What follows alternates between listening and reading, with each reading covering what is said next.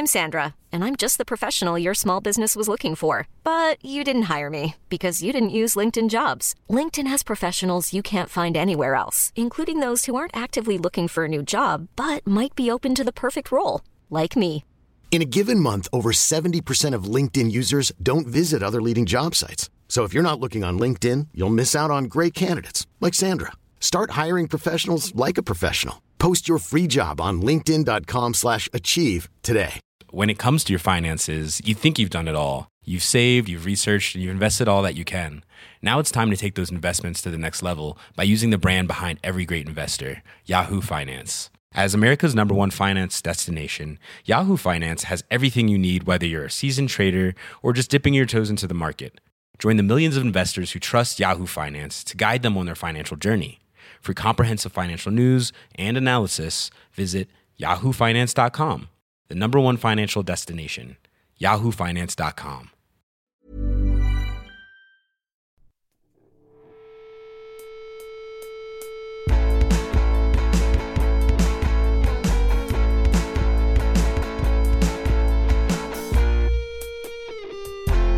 She and I'm Sandra Davidson. And I'm Anita Rao. We are She and Her. Sandra, what do we have on tap for tonight? Well, Anita, it is no secret that we have a lot of really amazing female friends, and we really like to bring them on the show. And a couple of months ago, Crosby Lupton, one of my oldest and dearest friends from childhood, joined us live in Hillsborough to talk about work, money, and family secrets. And this week, we're going to share a portion of our live conversation with her. Great. So, yeah, she joined us in studio, um, and you two have known each other for a really long time. What do you tell us a bit about Crosby? Yeah, so we grew up together in Harnett County. She came from a big family. She's one of the funniest and most caring and hardest working people that I know. And she is no stranger to financial struggle. So she's the first in her family to graduate from college. She worked the entire time she was in school. Um, and she's basically worked her ass off to earn a living and live independently. And three years ago, she unearthed a secret that kind of touches on all of these different things. So, her relationship with her family, her work, and her finances. And in this episode, she walks us through all of that. So, let's start at the beginning. Um, well, I'm one of four. I'm from Angier, North Carolina, and it's a really small farming town, farming community. Um, I grew up beside my grandparents and like really close to my aunts and cousins. I'm talking within like a five mile radius, which hmm. is amazing. I'm one of 17 grandchildren on my mom's side. But yeah, it was just a close community. They, uh, you know, ha- would have uh, get-togethers for any reason, uh, NASCAR, or maybe there was a game or whatever. Maybe it was just Sunday and somebody had extra hot dogs. Like it was just, you know, I, I, and we would all get together and hang out. So I, I had a fun childhood. I had a really fun childhood. My dad had me involved in a lot of sports, and my brothers played sports, and we played a lot outside. And yeah, it was great. So, talk a little bit more about your memories of your father when you were growing up. You said that he had you in sports, and tell us more. About Yeah. Um, let's see. Well, memories of my dad. He, mom kept us. So dad, like, mom kept children. Uh, she kept kids in the community, uh, and so I spent a lot of time with her at home. But dad was working. But we. Uh, I remember Saturday mornings being a thing, like cooking breakfast, and he's like awesome at cooking breakfast. I remember a lot of music. He's, you know, he's got like tons of records and like a really cool music taste. So a lot of the, um, you know, a lot of the things that I know about the Rolling Stones and you know stuff like that is, comes from him. Uh, he, yeah, he had me in sports. He was always the like assistant coach uh, of the soccer team or whatever, and um, yeah, I mean, pretty good early childhood. I would say, you know, him and my mom fought a lot, but it wasn't like domestic abuse or anything. Right. But you know, arguing, bickering, uh, often over money because we just didn't have a lot of it. So, uh, but we had a lot of. I never knew that we didn't have money. Yeah. Yeah, Like what was your what was your perception of of that when you were a kid? I just didn't realize it. Like I did, yeah, I didn't really know that. You know, I didn't really know that we didn't have a lot of money probably until like high school. I didn't feel I had a super close group of friends. I didn't feel like a lot of teenagers do. I just didn't feel different because I had I had friends, like a ton of like really close friends that just literally I was born with. Like Yeah. it's ridiculous. um, but yeah, so I didn't feel different. Uh, and then whenever I probably got to high school or whatever, and um, started not to be able to go on go to like uh, you know the mall or the movies every time with my friends because I didn't have money myself. So I would be like, "Mom, can I have some money?" And it was always like, "No, like." No, um, which I'm not by any means like crying a river about. Like that's not a big deal. So I was just like, okay, I guess if I want money, I need to get a job. So I guess I started to realize uh, the differences in how much money we had around then because I had to work a lot and to you know sustain the social life that I wanted to have or whatever. Um, And how did that evolve when you got to college? I don't know. I went to school and I obviously knew I had to keep working, but I had a job at a grocery store called Carlie C's IGA, and I had worked there for a really long time. And so I would come since I didn't have a car. I would come home on the weekends and and work like a lot.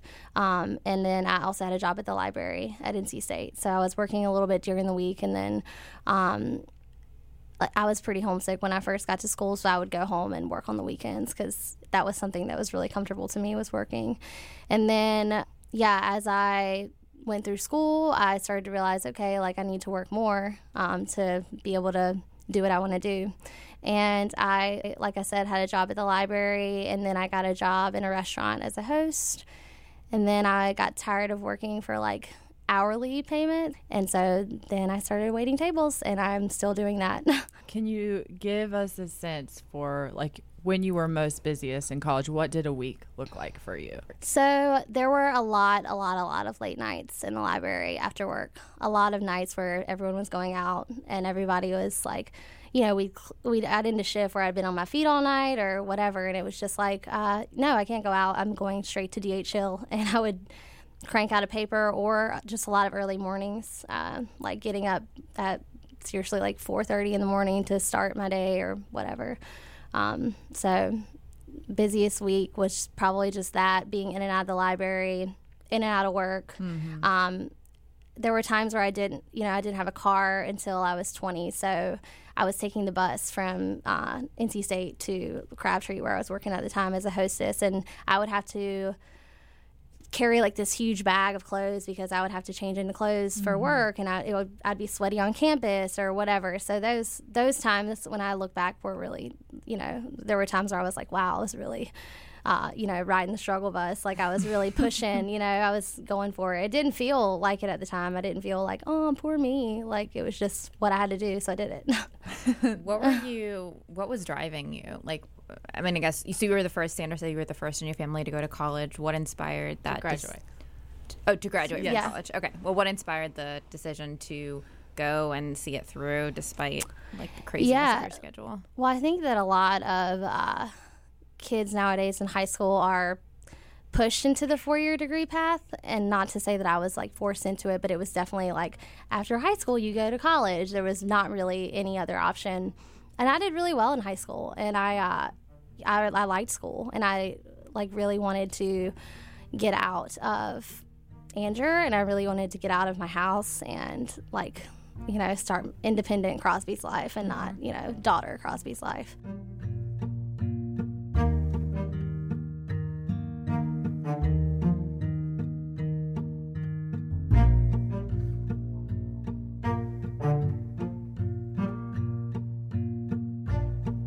That's Crosby Lupton talking about her upbringing and her relationship with her dad.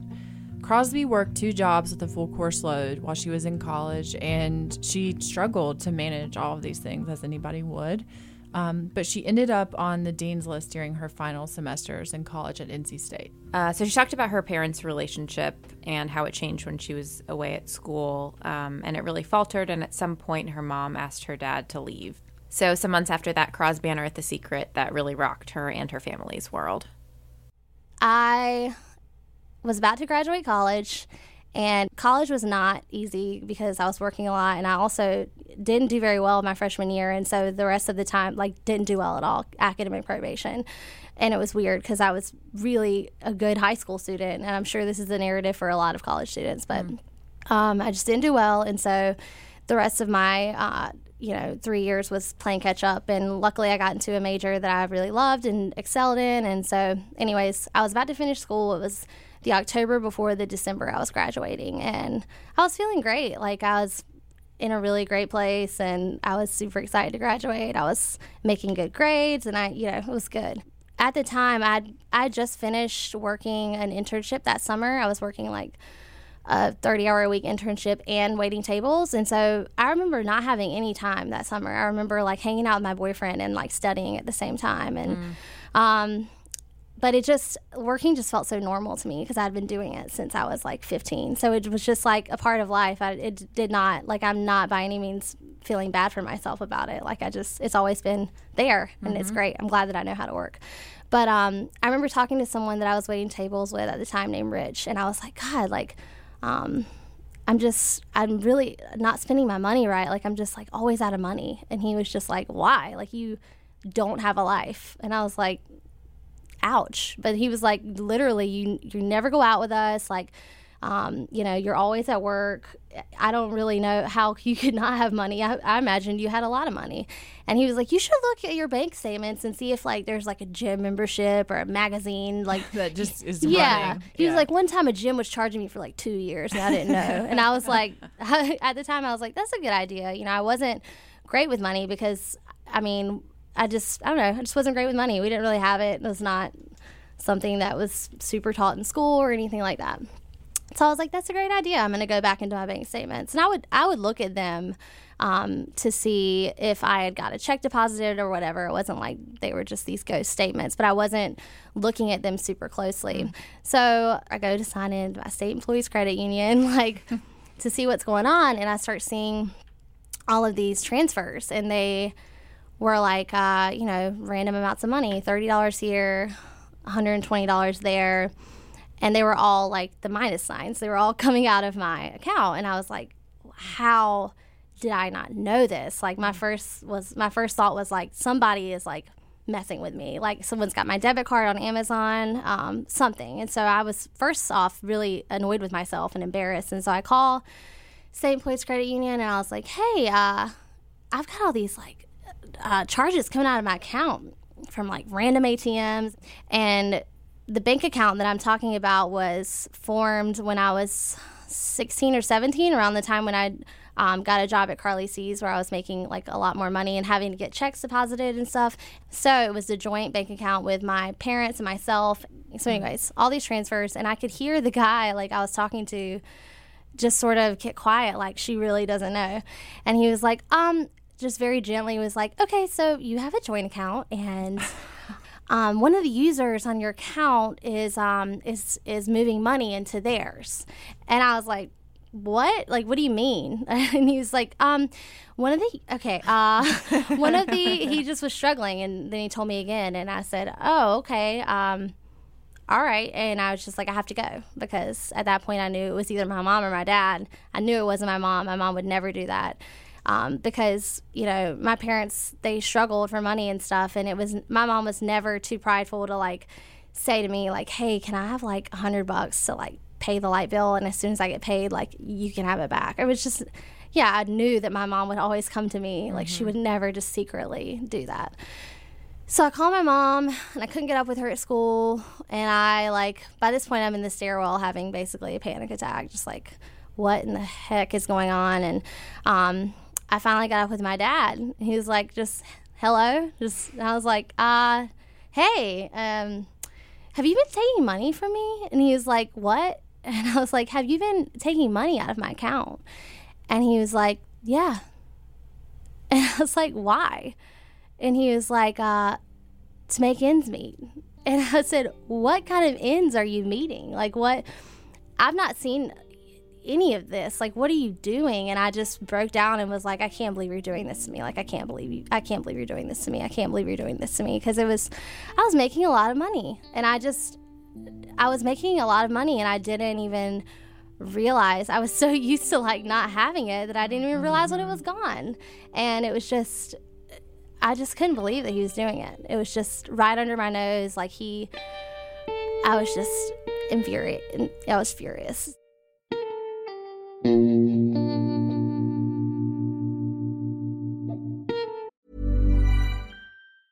a lot can happen in three years, like a chatbot may be your new best friend. But what won't change? Needing health insurance. United Healthcare TriTerm Medical Plans, underwritten by Golden Rule Insurance Company, offer flexible, budget friendly coverage that lasts nearly three years in some states. Learn more at uh1.com. Many of us have those stubborn pounds that seem impossible to lose, no matter how good we eat or how hard we work out my solution is PlushCare. PlushCare is a leading telehealth provider with doctors who are there for you day and night to partner with you in your weight loss journey. They can prescribe FDA-approved weight loss medications like Wegovy and Zepbound for those who qualify. Plus, they accept most insurance plans. To get started, visit plushcare.com slash weight loss. That's plushcare.com slash weight loss.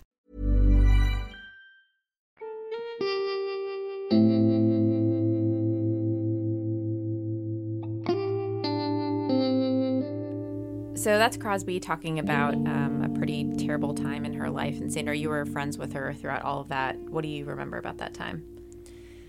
I mean, I remember getting the call from her where she explained what happened. And that night, I went and met her at the restaurant where she was working and went and helped her. She'd printed out all of the transactions, and I went through the transactions with her.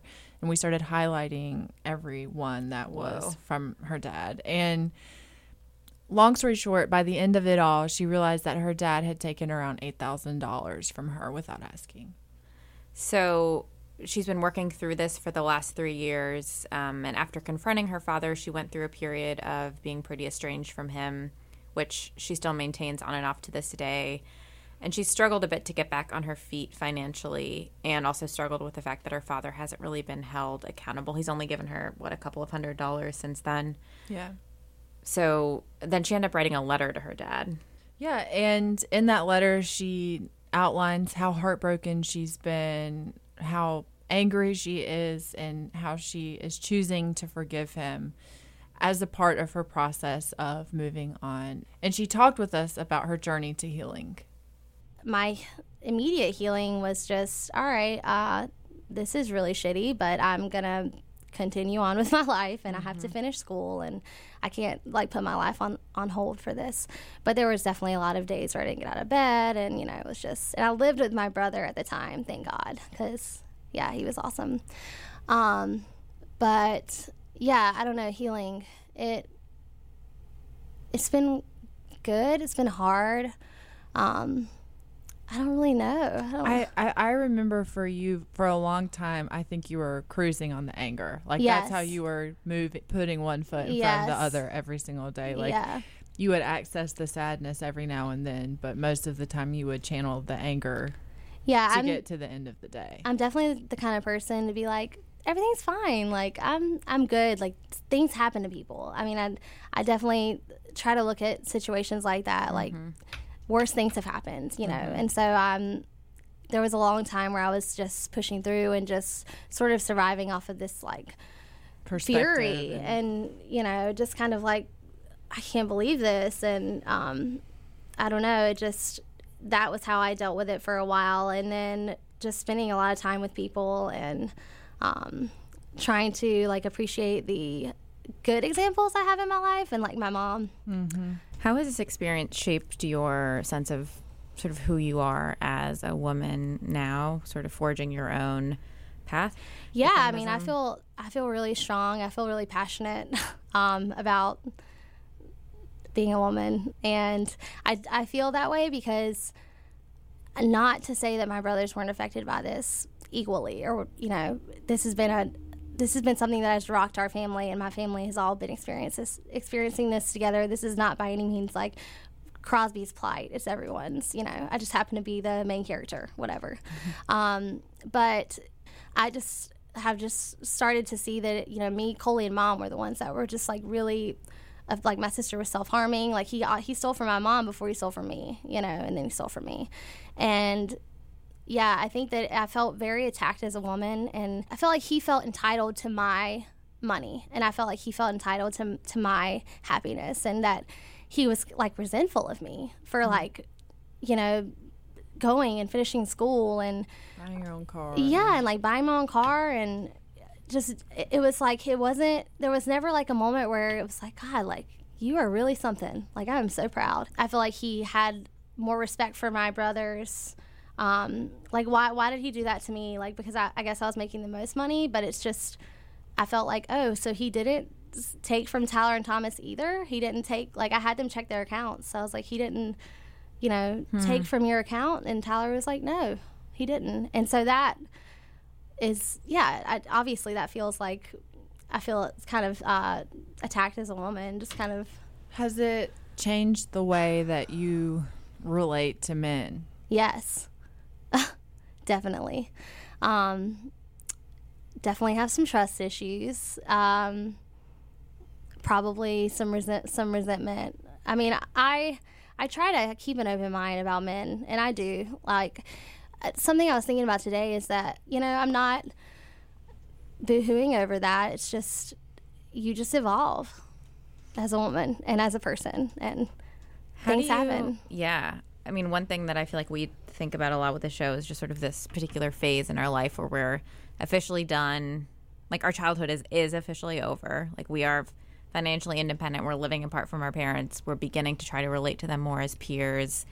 And so some of these childhood experiences or ways of interacting with our parents are showing up differently now. I feel like mm-hmm. because we're forging our own relationships and so how do you in relation to other people in your life now try to be mindful of sort of what you're bringing to the table based on your past experience? Like, is it something that you can do in the moment, or does it really only happen when you're sort of stepping back? Like, are you asking if I like share it right away with a person or? more just how you process how it's impacted your ability to trust or your ability to empathize or confide in.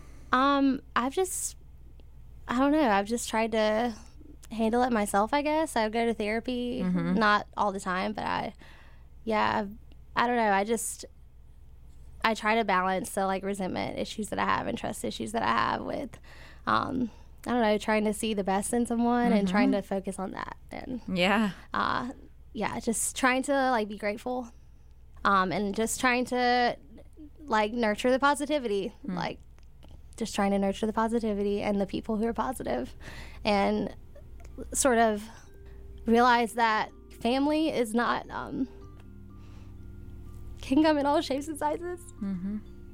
Crosby, thank you so much for being so brave and honest. We really appreciate You're welcome. you coming Me on the show. I love you. Love you too. Thank you guys.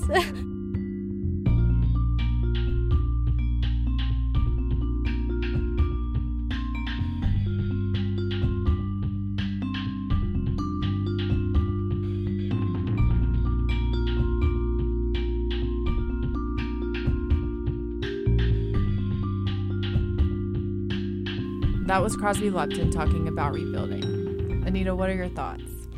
Well, one thing I was thinking about a lot when we were recording the episode is that we've, through this show, we've had this ability to talk with some of our closest friends about moments in their lives that we've sort of supported them through or been their friends throughout, but now are able to sort of approach it from a different perspective. Um, I feel like I was able to do that with Allie and with Georgia, and you were able to do that a bit with Crosby. Um, Yeah. and so, I mean, it was clear how emotionally raw it all still was. Um, but I really felt like she is at this point now where she's sort of like owning both her own response and reaction to various parts of this and trying to make sense of how she wants to move forward. And I did feel like an overwhelming sense from her that like a page has turned where her energy is now really focused toward how can she move Forward. forward. Yeah.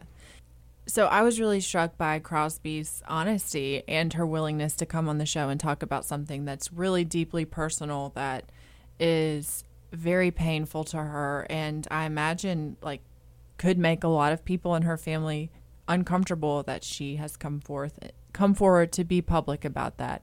And you know, I feel like many, many times family secrets, which sometimes are the worst kind of secrets, do stay secret. They do stay hidden. And especially for women, like we're encouraged to push that kind of thing away and push it down for the, the good of the group or the good of others. But, you know, owning your own truth and owning your own experience is very empowering. And there's something powerful about that. And this is a truth and a fact that happened to her. And, you know, I'm really moved by her willingness and desire to to do what it takes to heal. Yeah. And if the and, and if part of that is coming forward and being open and public about it, then that's part of her process and she has every right in the world to do that. Yeah. And I think, I mean, there's sort of a, a peel back the curtain moment for us in this episode in the sense that, you know, we are, we're, we're giving a space to people in our lives to be really vulnerable, but there's also, I mean, there can be a lot at stake when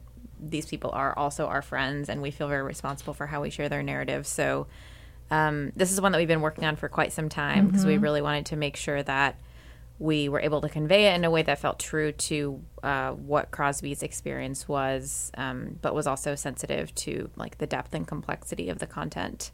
So Yeah. it was a lot. Yeah, we had a lot of editorial conversations about this one, and, and it's sort of an interesting reflection or an interesting moment to sort of look at what we're doing with the show when we are talking about sensitive topics with people that we're very close to and trying to navigate the line between friend and journalist and editor. Yeah.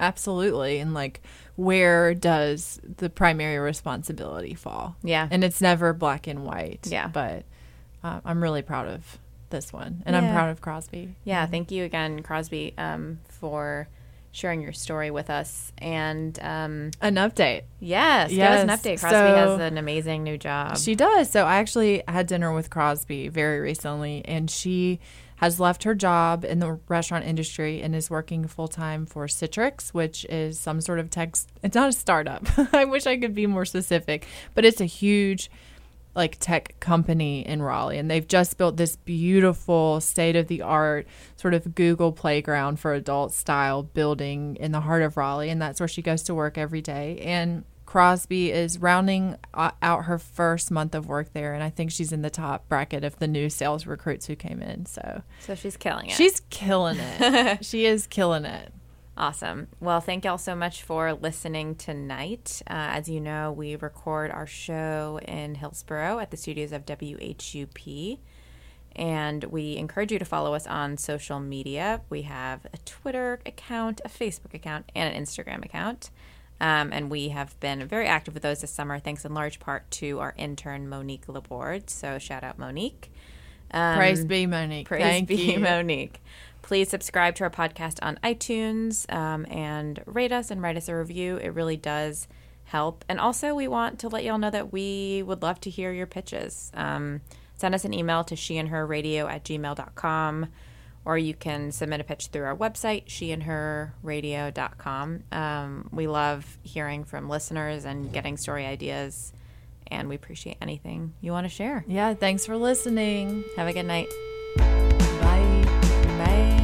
Bye.